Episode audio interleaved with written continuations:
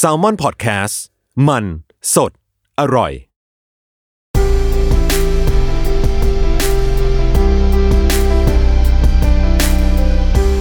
อินเอียร์พ็อกเก็ตบุ๊ก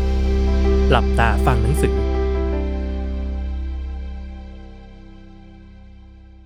พอดแคสต์นี้มีการดัดแปลงเนื้อหาต้นฉบับบางส่วน โดยทีมงาน Salmon Podcast เพื่อให้ได้อัธรสในการฟังมากขึ้น จากหนังสือ วิชาเดินทางหลังเลิกเรียน เขียนและอ่านโดย พลอยไพลินตั้งประภาพร บทที่สองมองโกเลียกับความภูมิใจ พี่คนนั้น วันที่4 26 กันยายน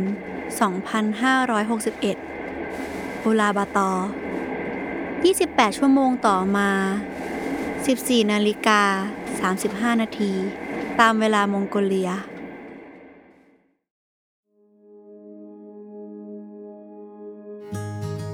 ในที่สุด เราก็มาถึงอุลาบาตอเมืองหลวงของมองโกเลีย ประเทศที่สองของการเดินทาง คนไทยสามารถเข้าไปเที่ยวได้โดยไม่ต้องขอวีซ่า เรากับคุณไบรอันแลกอีเมล แล้วก็ถ่ายรูปด้วยกันเป็นที่ระลึก ตอนที่โบกมือลาคุณไบรอัน ความรู้สึกใจหายเหมือนตอนที่ต้องบอกลาย่าเวยกับหลิวเวยก็กลับมาอีกครั้ง ใจนึงก็อยากจะเทโรงแรมที่จองไว้ เราหนีตามไปเที่ยวกับคุณไบรอัน ให้รู้แล้วรู้รอด แต่อย่าดีกว่า คนเราต้องมีทางเป็นของตัวเอง เราเริ่มรู้สึกว่าหนึ่งในเสน่ห์ของการท่องเที่ยวคนเดียว คือการได้พบเจอ และพูดคุยกับคนแปลกหน้าที่คาดเดาไม่ได้นี่แหละ จากที่คิดว่าจะเหงา แต่ผ่านมาถึงตอนนี้ มันไม่ได้เหงาอย่างที่คิด ออกจะสนุกดีด้วยซ้ำเรานัดรถของโฮสเทลที่จองไว้ให้มารับที่สถานีรถไฟ พอเช็คอินเข้าห้องพักเรียบร้อยแล้ว ก็รีบคว้าโทรศัพท์เชื่อมต่ออินเทอร์เน็ต เพื่อติดต่อกับพี่คนนั้น คนแปลกหน้าที่นัดล่วงหน้าเอาไว้ ซึ่งเป้าหมายของเราวันนี้คือจตุรัสซุคบาตอร์ ตอน5โมงเย็นเล่าถึงจตุรัสซุคบาตอร์ก่อนจตุรัสแห่งนี้คือสถานที่สำคัญอีกแห่งหนึ่งของมองโกเลีย ที่ตั้งอยู่ใจกลางเมืองโอลาบาตอ มีรูปปั้นซักบาตอ ผู้ประกาศอิสรภาพให้มองโกเลียเมื่อปี 1921 ตั้งเด่นเป็นสง่าอยู่ด้านหน้า และมีรูปปั้นของเจงกิสข่าน อยู่ในบริเวณใกล้เคียง เหลือเวลาอีกหลายชั่วโมง เราไม่อยากจะนอนเรื่อยเปื่อยอยู่ที่โรงแรม ก็เลยออกมาเดินเล่นคนเดียวแถวแถวๆจัตุรัสซับบาตอก่อนเวลา ที่นี่เป็นเหมือนศูนย์กลางคนในเมืองบ่ายแก่ๆแบบนี้ มีเด็กๆมาวิ่งเล่น มีหนุ่มสาวใส่หูฟังปั่นจักรยานไปมา มีคู่รักถ่ายพรีเวดดิ้งพร้อมเพื่อนบ่าวสาว ที่แต่งตัวด้วยชุดเพื่อนเมืองเต็มยศ เห็นแล้วก็รู้สึกมีชีวิตชีวา และก็น่ารักดี ผู้คนที่นี่ก็หน้าตาดี รูปร่างผิวพรรณคล้ายคนจีนหรือคนเกาหลี แต่แต่งตัวสไตล์ยุโรปครั้งนี้น่าจะเป็นครั้งแรกของเรา ที่ได้ใช้เวลาในการนั่งสังเกตสิ่งรอบตัว ผู้คน จนสามารถเก็บรายละเอียดได้มากขนาดนี้ ถ้าเป็นทริปที่ไปกับเพื่อนหรือครอบครัว คงไม่ได้มานั่งนิ่งๆแบบนี้แน่ ระหว่างนั่งคิดอะไรเพลินๆ คุณลุงชาวมองโกเลียที่กำลังจูงเด็กคนหนึ่งออกมาเดินเล่น เห็นเรานั่งคนเดียว ลุงคงกลัวว่าจะเหงา ก็เลยเดินปรีเข้ามาคุย แต่ไม่ใช่การคุยแบบธรรมดา แต่เป็นการคุยด้วยภาษามองโกเลีย สิ่งที่เราจับคำพูดของลุงได้ก็คือ มองโก เป็นระยะ ซึ่งเราอยากจะบอกลุงว่า ลุงคะ ลุงคิดว่าคนที่หน้าตาและการแต่งตัวออกเป็นนักท่องเที่ยวขนาดนี้ จะฟังสิ่งที่ลุงพูดออกไหม แต่เอาล่ะ เราต้องตั้งสติและใช้ทักษะทั้งหมดในชีวิตไขปริศนาครั้งนี้ โอเค คำใบ้ที่หนึ่งคือเราเจอกันครั้งแรกคำใบ้ที่สองมีคำว่ามองโกในประโยค และสุดท้ายคำใบ้ที่สามเราเป็นนักท่องเที่ยว จากคำใบ้สามอย่างนี้ เราขอเดาว่า คุณลุงคงจะถามว่า เรามาเที่ยวมองโกเลียกี่วัน ใช่ ต้องใช่แน่ ๆ เราเลยชูสามนิ้วเป็นคำตอบ ลุงอุทาน โอ้ ออกมาด้วยความประหลาดใจ พร้อมรอยยิ้มและพยักหน้าอย่างคนเข้าอกเข้าใจ ตอนนั้นในใจมีแต่คำว่า เชี่ย ยาวมาก เพราะนั่นแปลว่า ลุงเข้าใจ ฉะนั้น คุณได้ไปต่อ มา ลุงมา หนูพร้อมคุย ปริศนาข้อต่อมาคือ คุณลุงชี้ที่ตัวเอง แล้วพูดว่ามองโก และชี้กลับมาที่เราทำหน้าอย่างคนช่างสงสัย คงจะถามว่า เรามาจากที่ไหนสินะ เราตอบกลับไปด้วยความมั่นใจ ไทยแลนด์ ลุงก็พยักหน้ารับ พร้อมทำเสียง ไทยแลนด์ ด้วยความประหลาดใจอีกครั้ง เรานั่งคุยกับคุณลุงไปพลางๆ เข้าใจบ้าง ไม่เข้าใจบ้าง แต่ก็สนุกดี คุณลุงทำให้เราเข้าใจว่า บางทีภาษาก็ไม่จำเป็นเสมอไป เพราะยามจำเป็น คนเราต้องหาทางใช้ภาษากาย สื่อสารกันอยู่ดี และแล้วก็ใกล้ถึงเวลาที่เรานัดกับพี่คนนั้น เราเหลือไปเห็นผู้ชายคนหนึ่ง ที่มีรูปร่างหน้าตาคล้ายรูปโปรไฟล์ Facebook ของพี่คนนั้น เรารีบโบกมือทักทาย ผู้ชายคนนั้นก็ส่งยิ้ม แล้วเดินตรงมาหา ใช่จริงด้วยว่ะ เราขอแยกตัวออกมาจากคุณลุงมองโกเลีย แล้วเดินเข้าไปทักพี่คนนั้น พร้อมกล่าวทักทาย ในใจนี่อยากจะกรีดให้ลั่นมองโกเลีย ในที่สุดก็ได้พูดภาษาไทยกับคนไทยด้วยกันสักทีเว้ย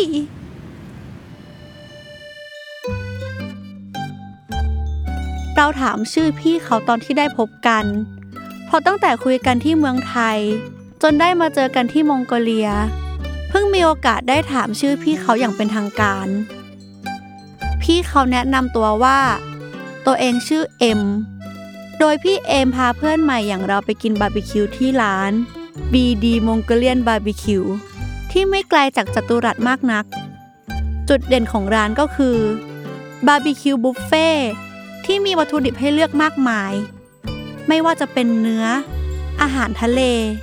ผัก ลูกชิ้น และอีกสารพัดอย่างที่พอจะเอามาทำบาร์บีคิวกินได้ และไม่ใช่แค่วัตถุดิบ แต่ยังมีซอสมากมายให้เลือกชิม เลือกผสมได้ตามอัธยาศัย ถ้าถามว่าบาร์บีคิวร้านนี้อร่อยไหม คิดว่าคำตอบก็คงจะขึ้นอยู่กับตัวเราว่า จะเลือกสิ่งที่ถูกต้องให้ตัวเอง หรือเลือกซอสผิดชีวิตเปลี่ยนกันแน่ ระหว่างนั่งกินบาร์บีคิว เราเลยถือโอกาสถามข้อมูลการเดินทาง และการเตรียมตัวขึ้นรถไฟ ที่เราจะต้องขึ้นเมื่อไปถึงเมืองอีร์คุตสค์ และข้อมูลที่ได้จากพี่เอ็มก็คือ 1. อยากกินอาหารบนรถไฟ เพราะแม่งไม่อร่อย 2. การไม่มีคนคุยด้วย มันเหงากว่าที่คิด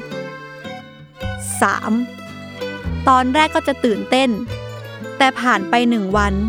ก็จะเริ่มเหมือนผักดองที่นอนเปื่อยอยู่บนเตียง 4. ระหว่างทางไม่มีสัญญาณมือถือ จะติดต่อโลกภายนอกได้ เวลาที่รถไฟจอดเท่านั้น ได้คำแนะนำแบบนี้แล้ว ก็มีกำลังใจในการเที่ยวขึ้นมาเยอะเลย หรอวะ อย่างเรื่องอาหารคือสบายมาก เพราะเราก็เป็นคนกินง่ายระดับหนึ่ง เรื่องเหงายิ่งไม่มีทางเลย เพราะหลายวันที่ผ่านมาเราก็เจอคนแปลกหน้าที่คุยกันถูกเขาตั้งหลายคน เพราะงั้นเรื่องเนี้ยสบาย เรื่องสัญญาณมือถือ เราก็มั่นใจในเครือข่ายสีเขียวที่พกมาจากประเทศไทย เพราะที่ผ่านมาก็ใช้ได้ดีอยู่ ยกเว้นในมองโกเลียนี่แหละ ที่ใช้งานซิมค่ายนี้ไม่ได้ ส่วนเรื่องที่กังวลที่สุดสำหรับเรา น่าจะเป็นการมีชีวิตที่นอนเปื่อยเหมือนผักดองมากกว่า แต่มันจะเท่าไหร่กันเชียว กินอิ่มแล้ว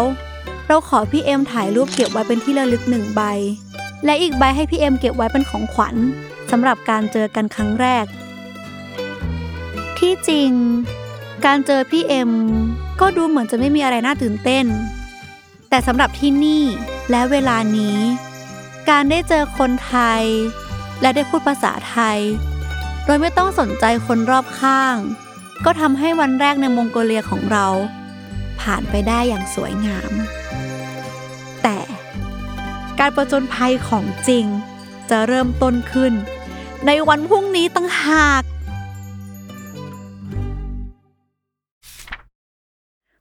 องโกเลีย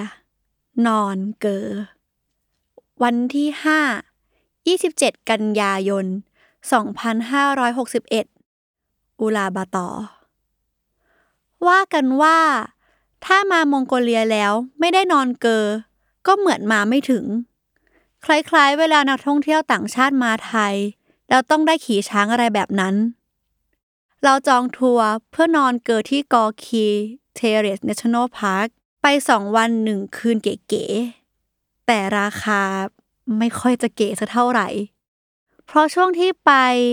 ไม่มีนักท่องเที่ยวคนอื่นเข้ามาจอยกลุ่มด้วย ก็เลยต้องจ่ายค่าทัวร์คนเดียวเต็มๆ ในราคา 150 ดอลลาร์สหรัฐ หรือคิดเป็นเงินไทยก็ประมาณ 5,000 บาท อธิบายมาถึงตรงนี้ หลายคนคงอาจนึกภาพเกอไม่ออก เกอมีหน้าตาเป็นอย่างไร ซึ่งเกอคือบ้านพักชั่วคราวของชาวมองโกเลีย โดยความที่ชาวมองโกเลียส่วนใหญ่ ประกอบอาชีพเลี้ยงสัตว์ และมักจะเร่ร่อน เกอจึงถือกำเนิดขึ้นมา จากการนำไม้มาสร้างเป็นโครงคล้ายกระโจม และหุ้มด้วยหนังสัตว์ เพื่อให้ความอบอุ่น ภายในมีเฉพาะข้าวของเครื่องใช้ที่จำเป็น เช่น ที่นอน ผ้าห่ม เตาผิง เพื่อให้สะดวกต่อการเคลื่อนย้าย เราออกเดินทางตอน9โมงเช้าด้วยรถยนต์ พี่คนขับเปิดประโยคทักทายเราถึงสภาพอากาศที่ค่อนข้างจะหนาวเย็น แต่ตัวเรากลับรู้สึกร้อนแปลกๆ ไม่ใช่อะไรหรอก เพราะเช้านี้อากาศสดใส มีแสงแดดอ่อนๆทำให้อากาศมองโกเลียไม่ได้หนาวอย่างที่เราคิดไว้ กอร์คีเทเรลจ์ National Park เป็นอุทยานแห่งชาติที่อยู่ห่างจากตัวเมืองอูลานบาตอร์ประมาณหนึ่งชั่วโมงครึ่ง แต่ plan ของเราวันนี้ก็คือ แวะเที่ยวที่อนุสาวรีย์เจงกิสขานกันก่อน ซึ่งนั่งออกมาไม่นาน ท้องฟ้าที่สดใสมาตลอดทางก็อึมครึม บรรยากาศเริ่มหม่น จนต้องเปิดเพลง High Hope ของ Kodaline ประกอบการเดินทาง และพอฟังมาถึงตรงนี้ อยากให้ลองเปิดเพลงตามไปด้วย เพื่อให้ได้อัธรสในการฟังมากขึ้น รถวิ่งไปบนถนนที่ทอดยาว ท้องฟ้าสีหม่นสองข้างทาง มีลานหญ้าสีน้ำตาล ของฤดูใบไม้เปลี่ยนสี เมฆที่ก่อตัวเริ่มกลายเป็นเม็ดฝน ตกลงมากระทบกับตัวรถ ค่อนข้างดังพอสมควร อากาศน่าจะเย็นกำลังพอดี หมอกจางๆ ปรากฏตามถนน บรรยากาศดีและโรแมนติกมาก เราลดกระจกรถลง และยื่นมือออกไปรับลมเย็นด้านนอก คือเชี่ย หนาวจนแทบเก็บมือเข้ามาในรถแทบไม่ทัน เราปิดเพลง แล้วหันไปยิ้มเจือนๆใส่พี่คนขับรถ พร้อมรูดซิปเสื้อกันหนาวกลับขึ้นมาเหมือนเดิม และในที่สุด เราก็มาถึงอนุสาวรีย์เจงกิสขาน จังหวะที่ก้าวเท้าลงจากรถ พี่คนขับก็เดินนำหน้าเราไปแล้ว ช่วงจังหวะลงมา เราแอบเผลอร้องอุทานหุยออกมาอย่างลืมตัว หลายคนคงคิดว่า อนุสาวรีย์คงสวยมากสินะ แต่เปล่าเลย มันหนาวแบบโคตรหนาวเลยเว้ย เรารีบตะโกนเรียกพี่คนขับให้กลับมาเปิดรถอีกครั้ง จุดนี้เสื้อกันหนาวตัวเดียวที่ใส่มาเริ่มเอาไม่อยู่ และจากฝนปล่อยๆ ลมเบาๆ แสนโรแมนติก ก็ถูกแทนด้วยหิมะ และลมที่แรงขึ้นเรื่อยๆ เชื่อแล้วว่ามองโกเลียหนาวจริง หนาวไปถึงกระดูกเลยเว้ย เราหยิบเสื้อกันหนาวอีกตัว กับถุงมือที่บาง จนไม่น่าจะเรียกตัวเองว่าถุงมือกันหนาวมาใส่เพิ่ม เรารีบวิ่งเข้าไปหลบหิมะ และลบในตัวอาคาร พร้อมกับในใจที่แอบขอโทษมองโกเลียบ่อยๆ ที่เราสบประมาทความหนาวของเธอ แต่ยังไงก็ไม่ลืมที่จะแวะถ่ายรูปเก็บไว้เป็นที่ระลึกซะหน่อย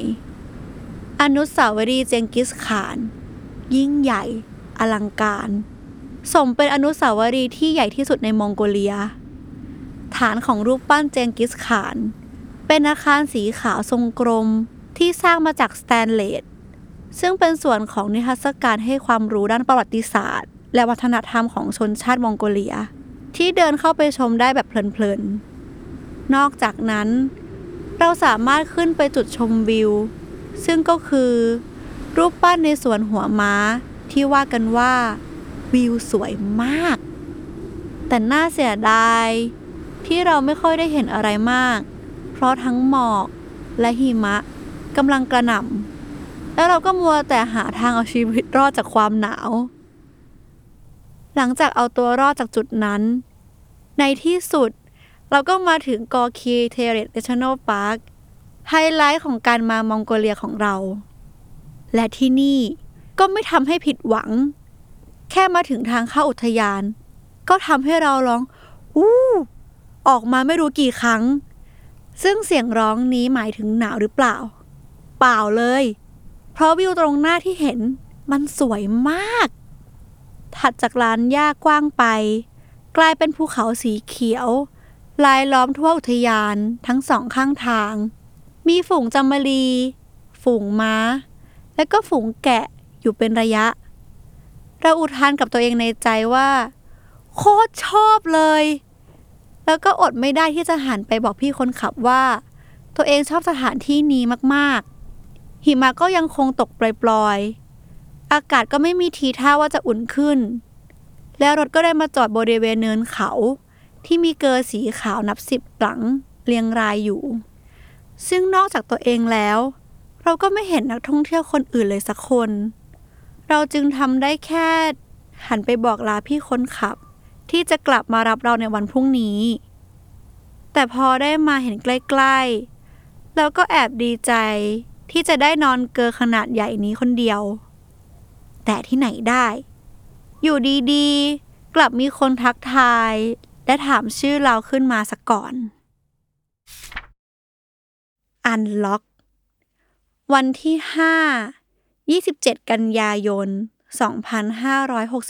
2561 อุลาบาตอ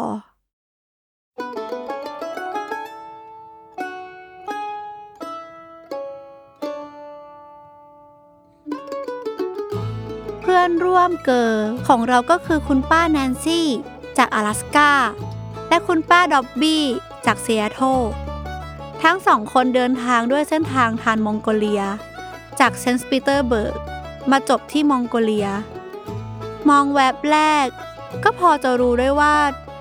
ทั้งสองคนคงเป็นคู่หูที่แสบใช่เล่น นอกจากจะเที่ยวเก่งแล้ว คุณป้าทั้งสองคนยังเมาท์เก่งเป็นอันดับหนึ่ง ตั้งแต่เราเข้ามาในเกอก็ยังไม่เห็นคุณป้าจะหยุดเมาท์กันเลยสักที ซึ่งเรื่องหลักๆที่เราได้ยินก็คือ ในแพ็กเกจทัวร์บอกว่า จะมีกิจกรรมขี่ม้า แต่คุณป้าสองคนแย่งกัน บอกว่ายังไม่ได้ขี่ม้าเลยตั้งแต่เมื่อวาน เพราะทัวร์ให้เหตุผลว่า หาม้าไม่ได้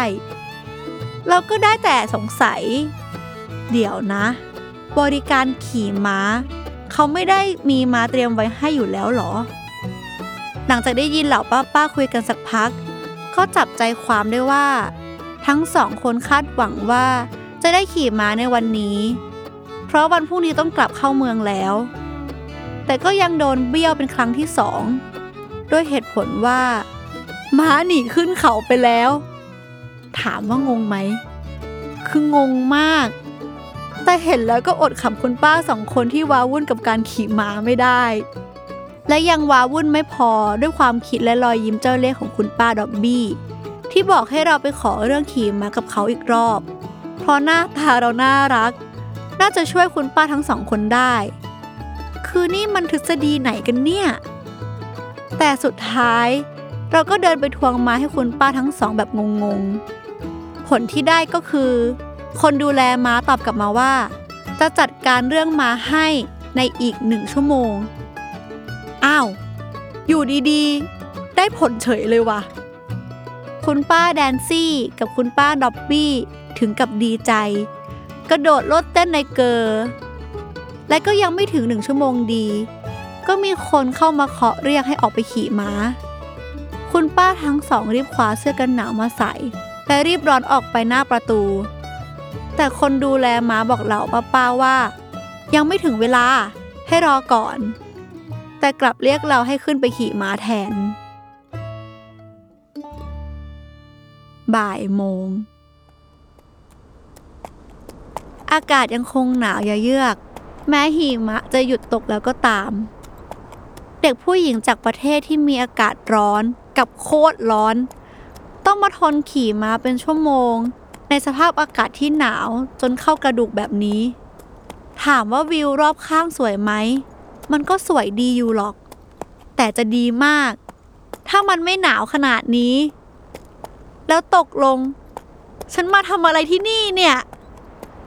แต่จะให้ยอมแพ้ก็เสียดายเงินที่จ่ายไปแล้ว เลยได้แต่ทำใจดีสู้เสือ นับถอยหลังว่า เมื่อไหร่จะหมดชั่วโมงสักที จะแข่งตายบนหลังม้าอยู่แล้ว โชคดีที่คนดูแลม้า เห็นเรานั่งหนาวจนตัวสั่นงึกงึกๆก็เลยจัดแจงหาเสื้อกันหนาวอีกตัวมาให้ แต่ถึงอย่างนั้น เราก็ยังคิดถึงไออุ่นในเกินเหลือเกินจำได้ว่า ตอนนั้นเรานั่งตัวหดเป็นกิ้งกือสั่นอยู่บนหลังม้า พร้อมชุดอ้วนๆสามชั้น ผู้ชื่นชมความงามของวิวที่เห็น ด้วยเสียงที่ติดอ่าง และสูดน้ำมูกเป็นระยะเพราะความหนาว เส้นทางการขี่ม้า เริ่มจากการเดินลงเนินที่พัก ขึ้นไปที่เนินถัดไป ระหว่างทางต้องเดินผ่านฝูงจางมารี ที่กำลังกินหญ้าในระยะประชิด ซึ่งประชิดกันจนแอบกลัวว่าจะโดนขิดเอาได้ มีฝูงวัวนอนเอกเนกอยู่บนพื้นหญ้า มีคนกำลังควบม้าวิ่งอยู่ไกลๆ แล้วก็มีเกอร์มากมาย ตั้งอยู่เป็นระยะระยะ ได้มองอะไรเพลินๆสักพัก รู้สึกตัวอีกที อุณหภูมิก็เริ่มอุ่น มีแสงแดดจางๆลอดจากก้อนเมฆ พอท้องฟ้าเริ่มเปิด เราก็ได้เห็นเฉดสีสดใสของทุกอย่างรอบตัว ภูเขาที่เคยมองว่ามันเป็นสีน้ำตาล ก็เปลี่ยนเป็นสีเขียวทอง เหมือนอยู่ๆพระเจ้าก็กด saturation ให้ทุกอย่างรอบตัว จนภาพตรงหน้าสวยเกินกว่าที่จินตนาการไว้ในตอนแรกซะอีก ไม่น่าเชื่อว่า เด็กที่งองแงเหมือนคนอกหักที่อยู่ดอนเมืองวันก่อน ตอนนี้จะมาขี่ม้าชมวิวที่สวยงามอย่างสบายใจอยู่ที่มองโกเลีย เรากลับมาถึงเกอพร้อมรอยยิ้ม ป้าแนนซี่และป้าดอบบี้ออกมายืนรอ ออกไปขี่ม้าอยู่หน้าเกอก่อนแล้ว และพอคุณป้าสองคนออกไป เราก็เริ่มกิจกรรมสำรวจเกอทันที